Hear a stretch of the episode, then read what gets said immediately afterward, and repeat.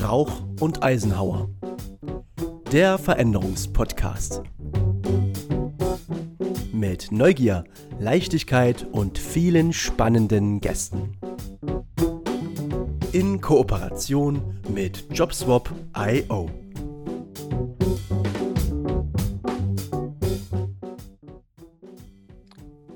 Herzlich willkommen zu unserem Veränderungspodcast. Wir sind Jana Rauch, systemisch-spirituelle Lebensberaterin und Sven Eisenhauer, systemisch denkender Wegbegleiter für Veränderungsprozesse. Wir leben in einem Zeitalter massiver Veränderungen. Globalisierung, Klimawandel, Digitalisierung, New Work, Mobilität und Individualisierung, um nur einige zu nennen. Doch wie schauen die Veränderungen bei jedem Einzelnen aus? Das erfahren wir von unseren Gästen in spannenden Interviews. Wir freuen uns, dass ihr heute wieder dabei seid. Hallo und herzlich willkommen zu unserem Veränderungspodcast. Schön, dass ihr wieder eingeschaltet habt. Schön, dass ihr da seid. Heute begrüßen wir einen ganz spannenden Gast und zwar Daniel Ross. Ich kenne Daniel Ross aus dem Kontext der Creator Speaker Ausbildung. Da haben wir uns kennengelernt und ich habe ihn dort als wirklich äh, wahnsinnig inspirierend, sehr funkelnd und sehr ja, also voller Ideen und voller, voller Kraft erlebt. Und ähm, ja, und deswegen ist er heute unser Gast, um uns mit seiner, mit seiner Kraft, mit, seiner, mit seinen tollen Ideen, mit seinem umfangreichen Wissen zum Thema Krise und Veränderung zu bereichern. Hallo Daniel, schön, dass du da bist. Hallo Jana, ich freue mich sehr hier zu sein. Ich fühle mich echt geehrt und danke für die tollen Blumen vorweg. ja, auch von mir, Daniel, herzlich willkommen. Schön, dass du da bist was haben wir uns gedacht? Ähm, wir haben gedacht, wir wollen mal über Ängste und Glaubenssätze in Bezug zu Veränderungsprozessen mit jemandem sprechen. Und äh, weil das sind Themen, die blockieren Menschen, um in Veränderung zu gehen. Und da waren wir auf der Suche nach einer Persönlichkeit, die da mit einer besonderen Brille nochmal drauf schaut. Und da sind wir ganz froh, jetzt dich, Daniel, gefunden zu haben, weil du hast eine ganz besondere Biografie, du hast äh, interessante Kenntnisse und Qualifikationen. Du bist ein, wie wir äh, im Vorgespräch äh, gesehen haben, ein Mensch, der die, die Welt im Draußen gerne liebt. Ne? Wir haben gehört, du bist Skilehrer, Reiseleiter, du planst Outdoor-Events und, und, und. Du wirst uns jetzt gleich noch viel mehr erzählen, was alles in dir steckt, was du alles für Fähigkeiten hast. Ich will noch äh, drei, vier weitere nennen, warum wir denken, dass du wirklich ein super idealer Interviewgast für unser heutiges Thema bist. Ich habe ge gehört, du äh, hast Kenntnisse im Bereich Ethik in Katastrophen, ein sehr interessantes Thema, wenn man das schon alleine noch hört. Du hast Forum für Bevölkerungsschutzpädagogik besucht. Es geht bei dir unter anderem auch in, um das Thema Stress im Katastrophenschutz und Einsatz unter hoher psychischer Belastung. Und das sind nur ein paar Themen, die wirklich super zu unserem Thema passen. Und wir wollen das äh, in drei Folgen aufgliedern. Wir wollen heute über äh, generell über das Thema Angst und Glaubenssätze sprechen. Aber bevor ich jetzt weiterspreche, gebe ich das Wort erstmal an dich, Daniel. Vielleicht kannst du noch viel, viel mehr einfach nochmal über dich erzählen. Ja, vielen Dank. Es äh, ist ja immer spannend, was so die anderen Leute aus meinem äh, Lebenslauf so rausfischen, was mhm. für die da so rausstrahlt.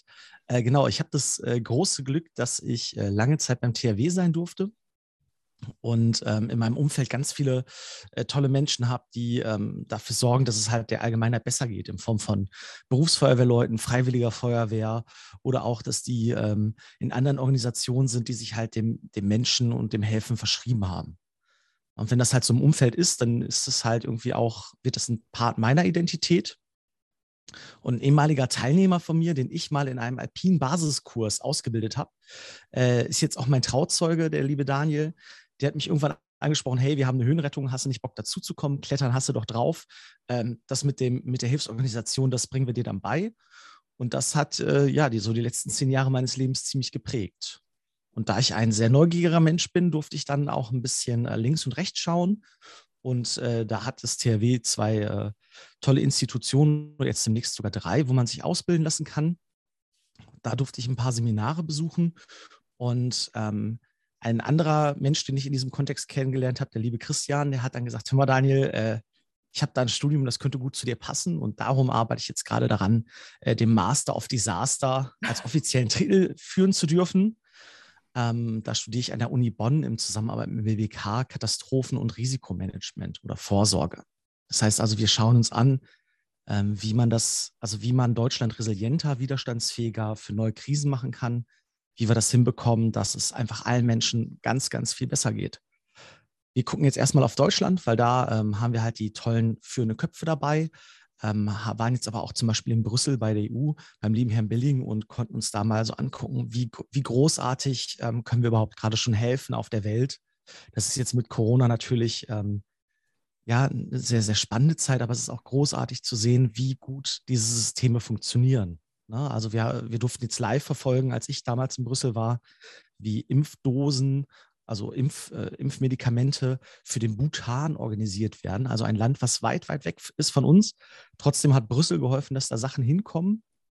Ähm, Deutsche, also Leute in Deutschland haben Sachen in Logistik auf den Weg gebracht äh, oder auch zu sehen, wie schnell es gehen kann, als wir beim Abendessen dort waren, da gab es halt dann irgendwie den ersten Alarm, hey, große Waldbrände in Österreich.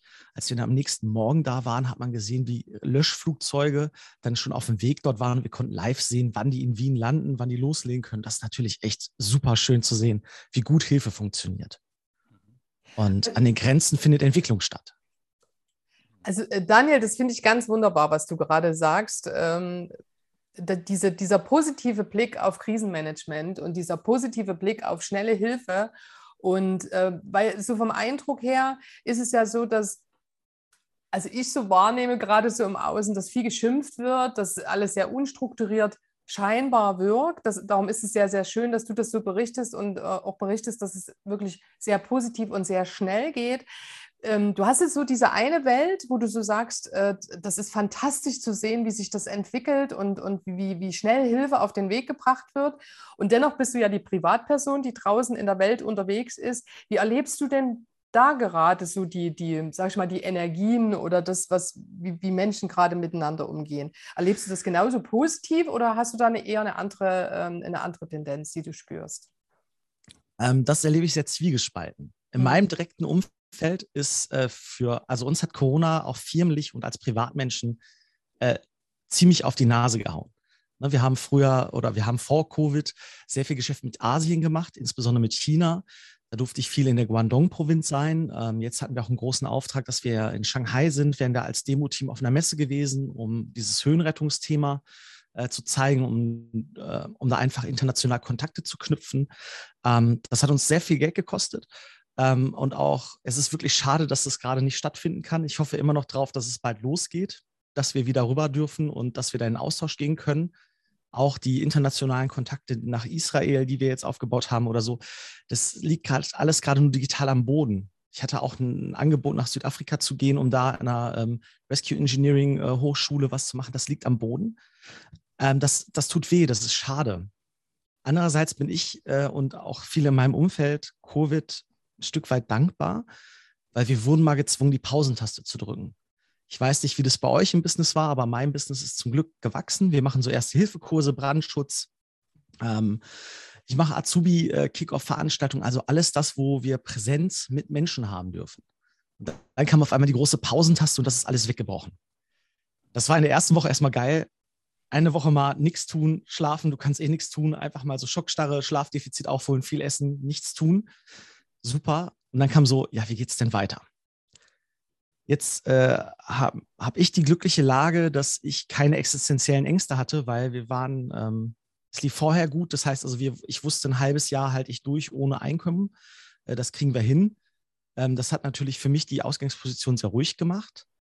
Ähm, in meinem Umfeld ist es halt auch so, dass, äh, dass wir aufgrund unserer Tätigkeiten ganz viel vorsorgen ähm, in allen Hinblicken. Das heißt also, auch da war viel Entspannung da. Ich nehme aber im, in meinem Globe, also in Menschen, die ich auf der Straße begegne oder allein beim Autofahren mit, dass die Menschen gerade sehr, sehr angespannt sind. Also ich zum Beispiel, wenn ich mit dem Auto unterwegs bin, nehme ich das als sehr, sehr aggressiven Autoverkehr gerade wahr. So viel wie gerade gehupt wird oder mal eben schnell irgendwo reingeschnitten wird oder wie viele Leute sich anschreien, wenn sie einkaufen gehen, das habe ich so vor Covid nicht so wahrgenommen. Und ich nehme auch wahr, dass äh, diese Unklarheit und dieses Nichtwissen, woran wir sind und dass so ein klarer Masterplan fehlt, dass das für ganz viel Unsicherheit sorgt und das macht natürlich immer Stress. Wenn wir im Stress sind, wissen wir alle, treffen wir keine guten Entscheidungen. Das ist natürlich ein großes Problem. Also von daher ist es sehr dual, wie ich das wahrnehme. Mhm. Absolut. Also das kann ich nur äh, ähnlich so wiedergeben. Ne? Also von Angespanntheit, ja. Unsicherheit, Stress sind wirklich äh, Sachen, die man so wahrnimmt. Und ein ganz großes Thema, was natürlich nach so langer Zeit äh, auch hochkommt, das hast du ja schon mal so grob angesprochen. Existenzängste kommen hoch, wie geht es weiter, ne? wie, wie geht es im Beruf weiter und, und, und.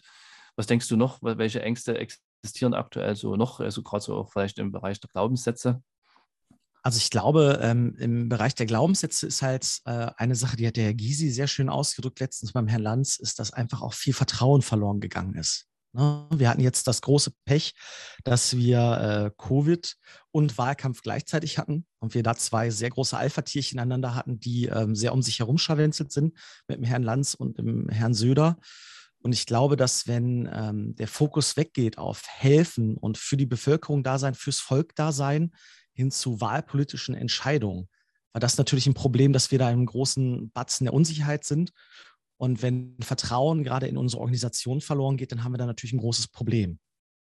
Na, also, und dieser Blick hinter die Kulissen, wie ich ihn jetzt habe, oder viele in meinem Umfeld, was da so läuft und was für tolle Menschen da sind, äh, natürlich haben, ne, gibt auch Ausnahmen, aber große, das alles Leute, die brennen dafür zu helfen. Wenn man das nicht hat und man sich jetzt nur die Corona-Politik anguckt, das macht natürlich Angst.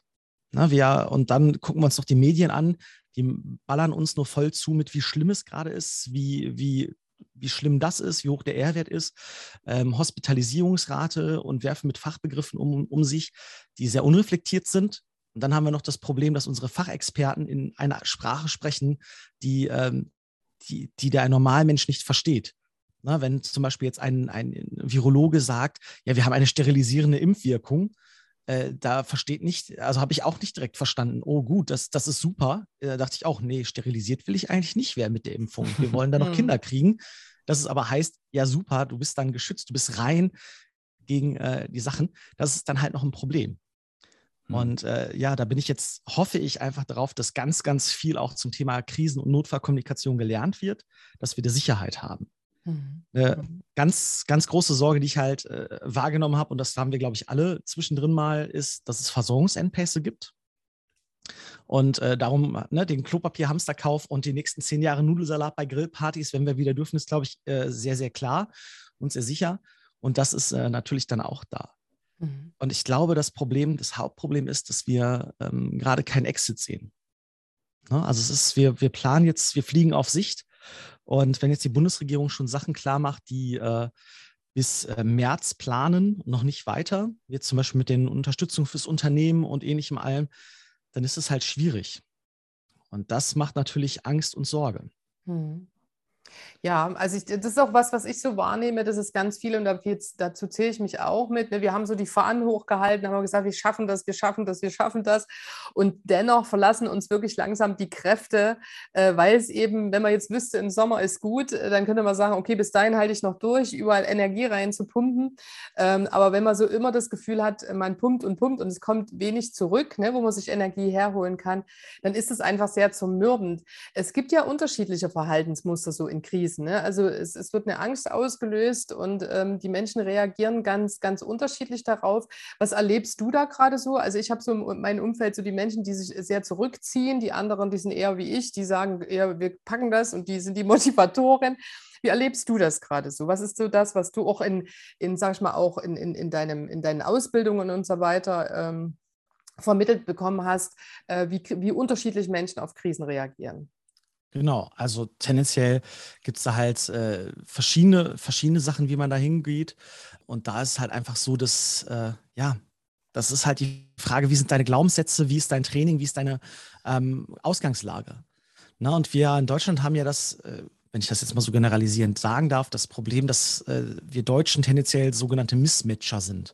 Das heißt, wir gucken darauf, äh, welche Situation haben wir schon erlebt, was hat nicht so gut geklappt und sehen die eher ins Negative das andere Extrem ist natürlich, äh, sehen wir gerne mal drüben in den Staaten, das sind sozusagen äh, Matcher. Das heißt, es hat irgendwann schon mal geklappt, also wird es bestimmt auch da klappen. Und ich glaube, irgendwo dazwischen ist die Wahrheit. Ähm, was mir total gut tut, ist äh, sehr dezidierte Medienkonsum zu haben. Und was ich auch immer feststelle, ist, wenn man mit ähm, Beleuchtung der Faktenlage mal kommt, dass dann auch viele Leute sich entspannen. Ne, also wir, wir in Deutschland leben gerade wirklich in, also wenn man in Deutschland gerade ist, hat man, glaube ich, in, zu Corona-Zeiten einen der glücklichsten Orte, wo man sein kann. Wir hatten bis jetzt noch keinen Zusammenbruch vom Gesundheitssystem. Wir sind an der Triage vorbeigekommen. Also Triage bedeutet, dass man entscheiden muss, welchem Patienten hilft man und welchem nicht. Das kommt aus dem Militärischen und auch bei stark Verletzten, wenn ich einfach weiß, ich kann nicht mehr alle Menschen helfen, nicht mehr alle retten, dann muss ich halt sortieren, wer hat die größten Chancen. Und da sind wir zum Glück, ne, da müssen wir auf Holz klopfen, äh, bis jetzt wirklich dran vorbeigekommen. Und das ist ein hohes Luxusgut, was wir haben. Ne, wir leben in einem der schönsten Gesundheitssysteme der Welt, in einem der besten der Welt. Ähm, es hat Fehler, es hat Probleme, aber wir haben da einen super Rückhalt.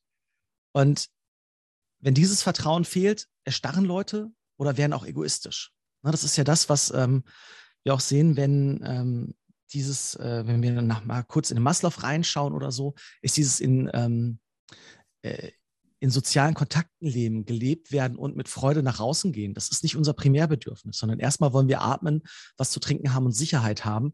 Und erst dann können wir in soziale Beziehungen gehen. Und immer dann, wenn wir Angst haben, ziehen wir uns eigentlich zurück in die kleinsten Organisationseinheiten, die wir kennen. Das ist häufig so äh, die Partnerschaft, vielleicht die kleine direkte Familie. Und wenn man sich dann schon überlegt, hm, wie ist denn das mit Onkel, Tante und so, da wird es dann schon häufig so ein bisschen enger.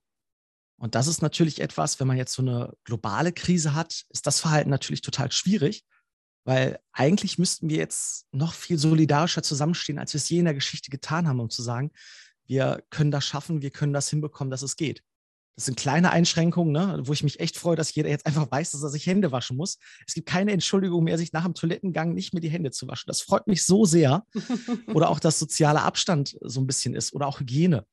Ich freue mich zum Beispiel riesig, wenn die Deutsche Bahn jetzt sagt, hey ja, wir putzen einmal am Tag jetzt unsere Züge durch und desinfizieren die. Ich mir denke, ey, warum ist denn das nicht schon seit Jahren so, dass die desinfiziert werden? Hm. So, und das ist halt was, wo ich sage, das ist schwierig, und es ist trotzdem ähm, großartig. Und ich kann dafür nur ganz viel Mut machen, äh, zu sagen, ich löse mich ein bisschen von der Angst und versuche so solidar und so toll oder der bestmögliche Version von mir zu sein, wie es da ist. Das ist natürlich Bewusstseinssteuerung gegen Amygdala-Steuerung. Ne? Wenn ich Angst habe, übernimmt meine Urtriebe die Kontrolle. Das heißt also, da muss ich mich aktiv dafür anstrengen, das zu tun. Genau. Wie mache ich das denn, Daniel? ein, ein praktischer Tipp. Äh, wenn ich jetzt, äh, ich, ich höre schon die vielen Fra oder sehe die vielen Fragezeichen über den Köpfen der Zuhörerinnen und Zuhörer. Ja, Entschuldigung, das ist äh, ne? Wir sind ja, jetzt ganz nee, vorangeritten. Ach, dafür, dafür sind wir ja da, danach mhm. zu fragen. Ähm, wie, wie mache ich das? Also wenn ich, wenn ich wirklich in der Angst bin und habe, ich kenne so viele, die so Sorge haben, ne, und nicht nur um sich, sondern auch um ihre Familie und sagen, ich, ich muss mich abschotten, weil ich einfach sonst so große Angst habe, dass, dass was passiert und dafür möchte ich nicht verantwortlich sein. Wie gelingt mir das, aus dieser Angsterstarrung rauszukommen? Gibt es da kleine mhm. Tricks und Tipps? Jana, ich, würde, ich muss da noch mal kurz reingrätschen, bitte. Ich muss da noch mal ganz kurz, weil wir sind wir schon für mich einen Schritt weit. Zu weit, okay. Einen Schritt zu weit. Dort, müssen, dort wollen wir auf jeden Fall hin, ne? was, was, was, was er sagte, Mut machen, von der Angst lösen. Ne? Aber äh, Daniel fing gerade an zu erklären, was passiert denn eigentlich, bei Angst und Stress im Gehirn. Äh, ich würde, das, dass wir das nochmal kurz verstehen. Ja, noch okay. Mal kurz, äh, und, und daraufhin dann vielleicht nochmal die äh, Überleitung dorthin. Sehr wie, wie gut. Können, wie, das wäre schön. So machen wir das. Ja, super. Vielen Dank. ja, perfekt. Ja, ähm, ne, firmlich habe ich das Glück, dass ich so psychologische Ersthelfer oder Prävention ausbilden darf und äh, durfte viel lernen von den Leuten, die ähm, sozusagen Notfallpsychologie betreiben, damit Leute halt nur Stress haben und nicht traumatisiert werden. Und ja, wir haben zwischen unseren Ohren und zwischen, hinter den Augen Wunderwerk, unser Gehirn. Das ist großartig. Und da drin laufen standardmäßig Programme ab. Und unser Gehirn ist darauf trainiert, dass wir überleben. Das heißt also, unser ganzer Körper hat viele Funktionen doppelt, bis aufs, äh, ja, also äh, zentral ist unser Körper darauf ausgelegt zu überleben. So auch unser Gehirn. Und ähm, wenn wir denken, ist, sind wir immer noch schneller als viele Computer, weil wir einfach unglaublich viele äh, Sachen ähm, ja, durchrechnen können in der Sekunde durch unser neuronales Netzwerk im Kopf. Das heißt also, wir haben, jeder von uns hat mehr kleine Pünktchen, die mit ja, Neuronen verbunden sind, als wir bis jetzt Sterne im Universum kennen, in unserem kleinen Kopf drin. Das finde ich ist schon total krass. Und die meisten davon sind irgendwie miteinander verbunden und wir können da elektrische Impulse hin und her schießen. Das ist, äh, ja, also ich fasziniere da und wenn ihr mich jetzt sehen könnt, ich strahle da immer drüber. Das ist schon krass, was wir für eine Genialität da so mit uns rumschleppen. Und es gibt Situationen, da ist dieses, äh, dieser geniale Computer ein bisschen zu langsam. Das heißt, unser Gehirn sagt dann, jetzt ist eine Gefahrensituation und eine Millisekunde Zeitverzug kann den Unterschied machen, ob wir überleben oder sterben.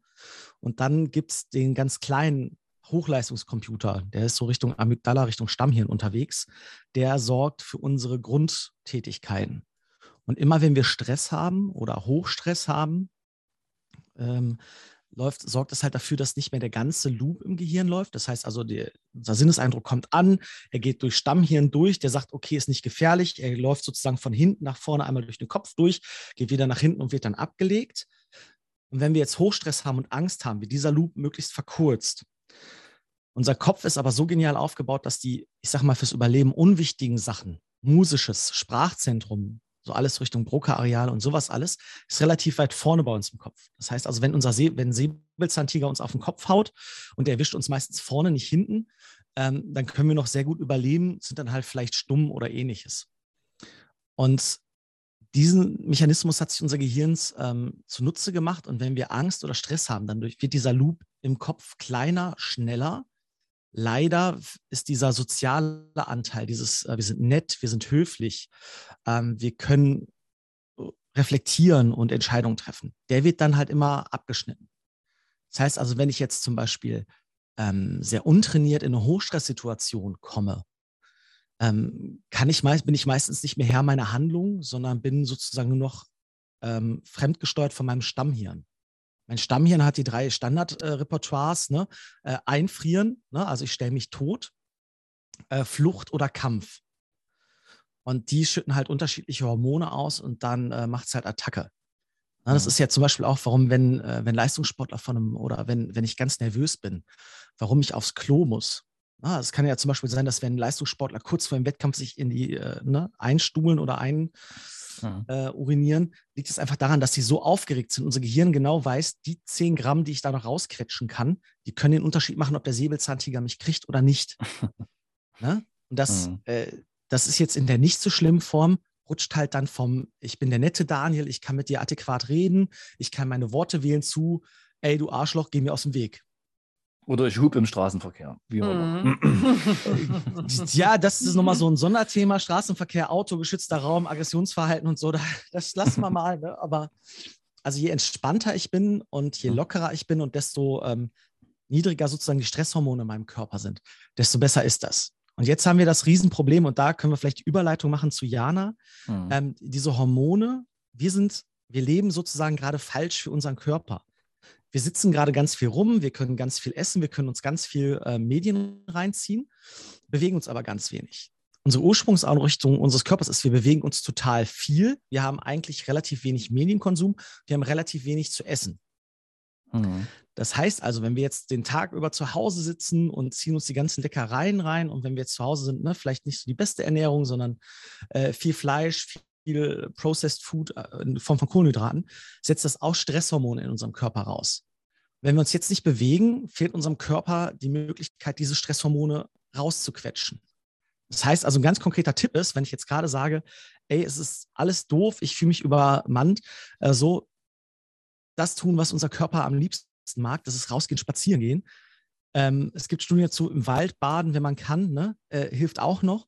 Das macht unglaublich viel mit unseren Hormonen und wenn unser Hormonspiegel runtergeht, dann geht es auch unserem Gehirn besser und wir werden wieder nettere, freundlichere Menschen. Hm. Das haben ja das intuitiv in der Krise am Anfang ganz viele mhm. richtig gemacht. Ne? Da mhm. hatte man ja gehört, dass ganz viele Leute draußen äh, spazieren gehen. Genau. Funktioniert scheinbar. Ist, mhm. Ja, das ist super. Ne? Oder wenn du dich dann auch ähm, äh, positiv ausgehst. Und dann ist der nächste Effekt auch wieder, sich selber zu ankern. Ne? Also zu überlegen, was ist denn jetzt, ist das gerade wirklich so schlimm? Muss ich das jetzt haben? Also jetzt zurückgucken, wann, wann war das denn vor und welchen Ausblick? Also wie schlimm ist es gerade wirklich, dass ich wieder die neuronale Funktion meines Gehirnes äh, in andere Bereiche bringe? Na, wenn wir jetzt zum Beispiel jemanden im Hochstress haben, sei es nach einem Verkehrsunfall oder so, dann gucken wir ganz schnell, dass wir den zurückankern wie, äh, was war vorher, wann war das letzte Mal gut, dass das Gehirn das einsortieren kann. Ne? Weil je mehr wir sortieren können, desto selber kann unser Gehirn nachher die Story bauen, desto schöner wird das. Mhm. Ja, und auch die Gespräche, wenn ich mich den ganzen Tag nur aufreg, was ist die Corona-Politik und sowas alles, dann wird es mein Mantra und dann brennt sich das im Gehirn ein. Wenn ich aber nach vorne schaue, hey, was können wir, wie können wir das morgen angehen? Wie können wir vielleicht äh, mit der Familie trotzdem zusammen essen? Bestellen wir alle beim Lieferservice für 18 Uhr eine Pizza, machen Zoom an und sprechen miteinander. Ne, das sind dann auch Möglichkeiten, dass ich da wieder rauskomme. Darum, ne, also rausgehen, spazieren gehen, was Tolles machen. Und da kann ich nur Werbung machen, ey, Deutschland ist so schön vor der eigenen Haustür, auch bei euch. Also ich sitze im Ruhrgebiet, bei uns, wir sind unglaublich grün geworden, bei euch im Osten ist auch so unglaublich viel Schönes, was man sich anschauen kann. Man muss sich nur trauen, ein bisschen rauszugehen. Und ich rede jetzt nicht von den Touristen-Highlights, sondern ich rede von äh, wunderschönen Natur, die wir haben ähm, und anderen Orten, wo man einfach draußen sein kann und einfach sein kann und einfach glücklich werden kann. Hm. Ja. Also, also heißt auch äh, tatsächlich am Abend nochmal den Tag reka rekapitulieren und zu schauen, was waren denn die positiven Momente an diesem Tag. Ne? Immer wieder auf das Positive, auf das Gute gucken und da wirklich die kleinen Sequenzen auch rauszusuchen und die wirklich liebevoll und wertschätzend zu betrachten. Ne? Und das, wenn man das, je häufiger, häufiger man das tut, umso mehr verankert sich das natürlich auch im Kopf und es blendet die anderen negativen Dinge aus.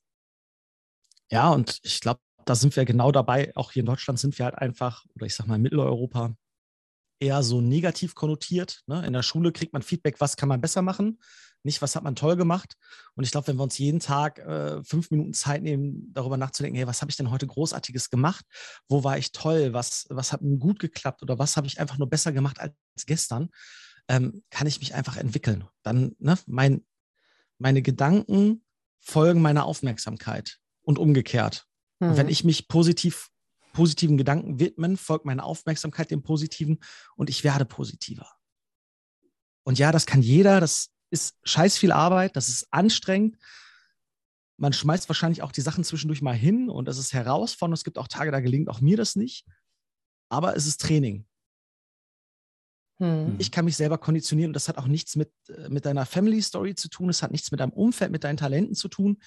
Es ist einfach jeden Morgen eine verdammte Entscheidung, das zu tun und jeden Morgen sich selber in den Hintern zu treten.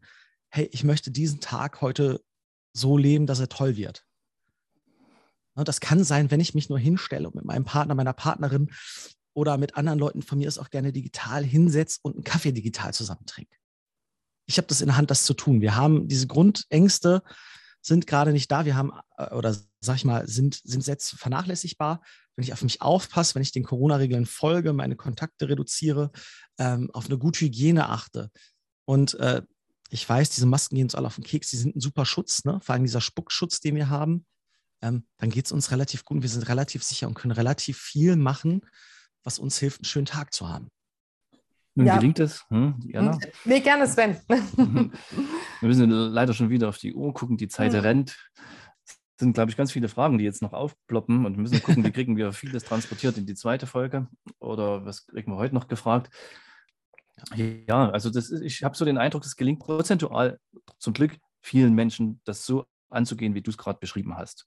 Es ist ja aktuell auch eine Chance, das Ganze neu zu lernen äh, von diesen, äh, wie du sagtest, diese negative Konjunktivität, ne, wo, wo, wir alles in, äh, in, Europa relativ über die Jahre, Zehnte so ge geprägt worden sind, jetzt aus einer Krise auch wieder positiv dort rauszugehen. Auch wir müssen ja den Fokus ins Positive bringen, damit wir wieder aus diesen, ist ja wie ein Kreislauf. Herausfordernden Zeiten. Herausfordernden Zeiten wieder rauszukommen. Und ich wollte eben dieses Wort Kreislauf nochmal in den Wort nehmen, weil da hatten wir uns eingangs im Vorgespräch äh, auch verständigt aus der Richtung, wo du herkommst, gibt es so einen ein Risiko- und Krisenmanagement-Kreislauf. Ne? Das geht los ja. mit einem Ereignis, Bewältigung, Wiederaufbau, Prävention, Vorbereitung und dann geht es immer wieder von vorne los. Ne? Genau.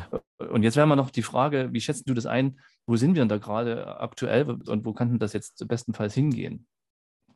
Ja, also äh, vielleicht da noch kurz zur Erklärung. Dieser Krisenkreislauf, der, der ist ursprünglich mal geplant worden für kurzfristige dramatische Ereignisse. Also Corona sprengt den Rahmen so ein mhm. bisschen von dem. Ja, und die Idee ist halt, dass uns eine Katastrophe immer treffen kann. Das ist halt so die Grundannahme. Ne? Also das ist, äh, das heißt also, man ist sozusagen äh, im Katastrophenschutz Berufspessimist. Ne, das heißt also, wenn ich mich gut vorbereite, komme ich dahin. Die Idee ist halt nur, es kann mich einmal treffen und dann beim zweiten Mal soll ich so vorbereitet sein, dass es nicht mehr so weh tut. Und darum versucht man halt immer diesen, ähm, diesen Mehrfachschritt zu machen, dass ich halt sage, ich habe dieses Ereignis, wie jetzt zum Beispiel Covid oder ne, klassischerweise kommt es von einem Hochwasser, von einer Lawine, wie auch immer ich muss sofort äh, die ersten Bewältigungsmaßnahmen bauen. Ne? Das heißt, also wenn wir jetzt ins Ahrtal schauen, ich muss gucken, dass ich die Menschen rette. Äh, da, also im Ahrtal, Entschuldigung, falls ihr das in zwei Jahren hört, im Ahrtal ist vor gar nicht allzu langer Zeit eine ziemlich schlimme Flugkatastrophe gewesen. Da sind viele Existenzen zerstört worden. Ähm, das heißt, ich muss dort bewältigen, ich muss Menschenleben retten, ich muss dafür sorgen, dass die Leute Unterkunft haben, ich muss dafür sorgen, dass die Katastrophe so klein wie möglich bleibt. Und sobald ich diese Akutmaßnahmen abgeschlossen habe, muss ich nach vorne schauen und darüber nach, nachdenken, wie kann ich den Wiederaufbau planen und wie kann ich die Nachsorge machen, dass die Leute, die betroffen sind und die Regionen, die betroffen sind, möglichst geringe Schäden haben. Und ab dieser Sekunde richte ich mein, mein Handeln nach vorne. Und wenn ich das richtig gut mache, dann baue ich, dann denke ich darüber nach bei der Nachsorge und beim Wiederaufbau, wie kann ich das beim nächsten Mal besser hinbekommen, das zu lösen. Das heißt also jetzt zum Beispiel im Ahrtal, dass ich überlege, kann ich Häuser äh, her, äh, besser ausrüsten, dass die nächsten Flut wieder hinkommen? Baue ich woanders hin? Kann ich andere Pegelmessstände machen, wie auch immer?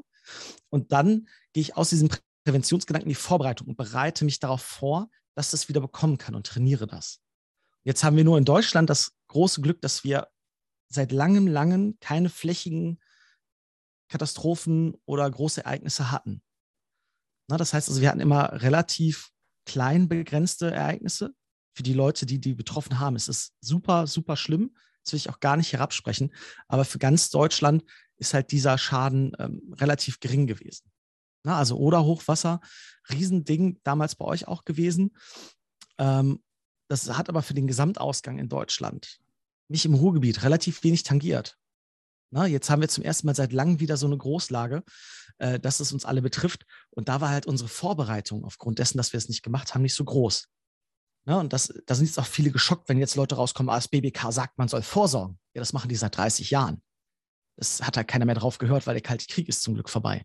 Oder jetzt auch wieder warm, wie auch immer. Und das ist dieser Circle. Und äh, wir sind gerade sozusagen ähm, in einer Vermischung der Phasen bei Corona. Wir bewältigen immer noch wir bewältigen jetzt zum Beispiel die neue Omikron-Variante. Wir sind aber schon wieder im Wiederaufbau und Nachsorge mit der Planung, was tun wir mit der Wirtschaft, wie kommen wir dahin. Und wir sind gleichzeitig in der Prävention, indem wir Systeme aufbauen und äh, Richtlinien ändern, damit uns auch die nächste Welle nicht mehr so, so hart trifft. Und wir sind auch schon wieder in der Vorbereitung ähm, auf die nächsten Wellen. Das heißt, wir sind sozusagen komplett in allen Phasen gerade drin. Und das macht es natürlich auch für viele Leute äh, schwierig. Ne, wenn ich mir jetzt zum Beispiel in die Feuerwehr reingucke, da wird jetzt überlegt, wie kann man Dienstplanmodelle machen, dass wenn Omikron äh, es richtig, richtig zuschlägt oder wir jetzt äh, noch eine gefährlichere Variante bekommen, wie können wir den Grundschutz der Bevölkerung darstellen? Das heißt dann teilweise, dass vielleicht Feuerwehrleute mal eine Woche komplett einkaserniert werden auf äh, den Wachen, damit die anderen Menschen helfen können. Das sind natürlich Riesenschritte und da sind wir halt in der Vorbereitung und in der Prävention und im Wiederaufbau und in der Nachsorge. Hm. Ja. Aber äh, das, das Verrückte ist ja eigentlich, dass genau diese Prozesse auch in jedem einzelnen Menschen äh, ablaufen. Die heißen vielleicht dann anders, aber tatsächlich laufen die ja dennoch ab. Ne? Immer wieder dieses Überlegen, wie gehe ich mit der nächsten, äh, vielleicht mit dem nächsten Lockdown um? Wie stabilisiere ich meine Familie oder mich selber auch? Ähm, wie baue ich jetzt hier mein Unternehmen, meine Arbeit, mein äh, was auch immer auf? Also diese Prozesse laufen ja auch in jedem Einzelnen von uns täglich ab. Und ich glaube, das ist auch Super. das, was die Menschen so herausfordert und so ähm, ja auch irgendwann die Kräfte schwinden lässt, weil das ist ja schon ein Prozess, der ja meistens nicht reflektiert wird in dem Sinne, sondern der so im Unterbewusstsein einfach abläuft und auch Kräfte zieht. Absolut. Absolut. Dann können wir uns jetzt nur wünschen, dass alle Zuhörer sozusagen vom Podcast hier die Hausaufgabe mit nach Hause nehmen, mal zu sagen, ey, wie gehe ich denn gerade mit meinen Be Bewältigung um? Was mache ich gerade an Wiederaufbau, an Nachsorge, an Prävention und Vorbereitung? Und ähm, wenn die Zuhörer das mal kurz googeln, beim BBK findet man das immer, äh, dann kann man sich das vielleicht mal visualisieren und dann nochmal planen für die nächsten Sachen. Genau. Dass, dass sozusagen perfekt. die Zuhörer, dass die Zuhörer einfach, wenn sie heute zugehört haben, da, da ein Stückchen besser, weiter besser stehen. Ne? Und das BBK hat da tolle Unterlagen, um sich vorzubereiten. Und wenn man sich so ein bisschen vorbereitet, dann trifft einen auch die äh, Krise halt gar nicht so, ähm, so hart beim nächsten Mal. So, ja, so hart sie auch ist, wenn ich so ein bisschen psychoedukativ mein Gehirn darauf vorbereitet habe, den Kreislauf durchgegangen habe, dann bin ich besser vorbereitet. Wenn wir Genau. das heute in der Folge schon rausgehauen haben, dann freue ich mich richtig und dann ist es total gut, dass wir uns getroffen haben, und das machen. Und das ist eine super Überleitung für unsere äh, Folge 2, wo wir das, was Jana gerade angesprochen hat, äh, wir wollen auf das Individuelle gucken, was macht denn das äh, bei jedem Einzelnen und wie kann jeder Einzelne bestenfalls mit seinen alten Glaubenssätzen dort ein bisschen aufräumen. Und das war eine super Überleitung dahin. Wir haben eine Hausaufgabe aufgegeben, mal ein bisschen zu googeln, ein bisschen zu schauen. Das, und äh, beim nächsten Mal sind wir, wollen wir mal gucken, ich bin nicht gut genug, da haben wir wieder sowas Negatives, ne? das, da wollen wir mal drauf gucken, wo kommt das her und warum kommt das in der Corona-Krise gerade jetzt so hoch? Ja. Wenn ich noch die Hausaufgabe ergänzen darf, ich würde mir hör, äh, von dir, lieben Zuhörer, total wünschen, wenn es dir wieder mal äh, schwierig geht oder dich überwältigt fühlst, geh raus, geh zehn Minuten laufen und schau dann nochmal, wie es denn aussieht. Und dann äh, die, wird die Welt ein Stückchen schöner sein. Und das wird mich total fröhlich machen, wenn du das machst. Wunderbar. Ein sehr, sehr schöner Schlusssatz. Uns macht es auch sehr fröhlich, wenn, ja, wenn ihr es schafft, mit, äh, mit den Hinweisen, mit den Tipps, mit den Tricks, die wir euch an die Hand geben, ähm, wieder in die Stabilität kommen oder eure Stabilität ausbauen könnt und äh, damit einfach auch gute Energien an andere weitergebt und wir wieder positiver durch die Welt schreiten. Vielen Dank fürs Zuhören. Sven, magst du noch was sagen?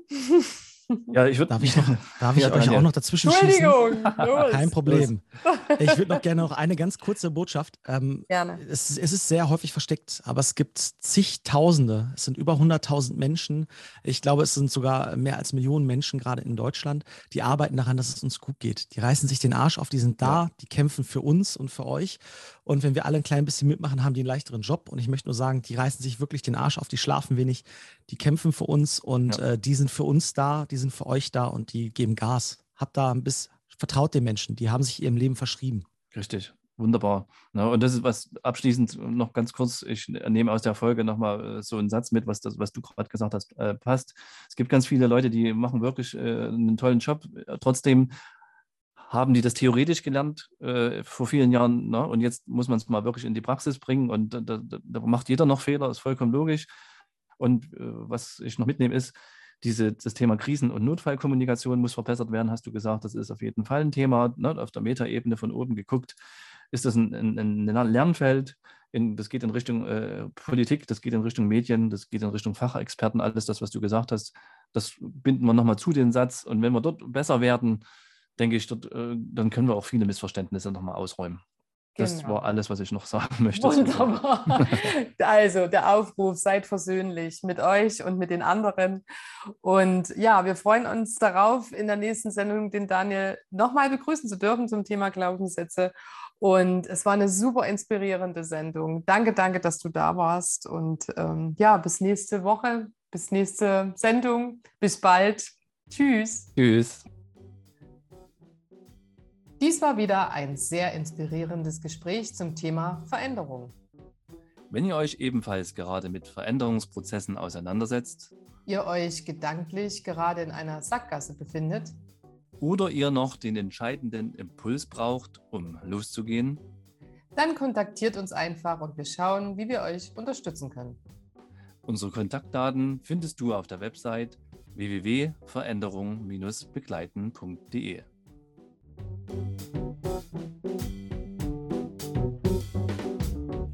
Rauch und Eisenhauer.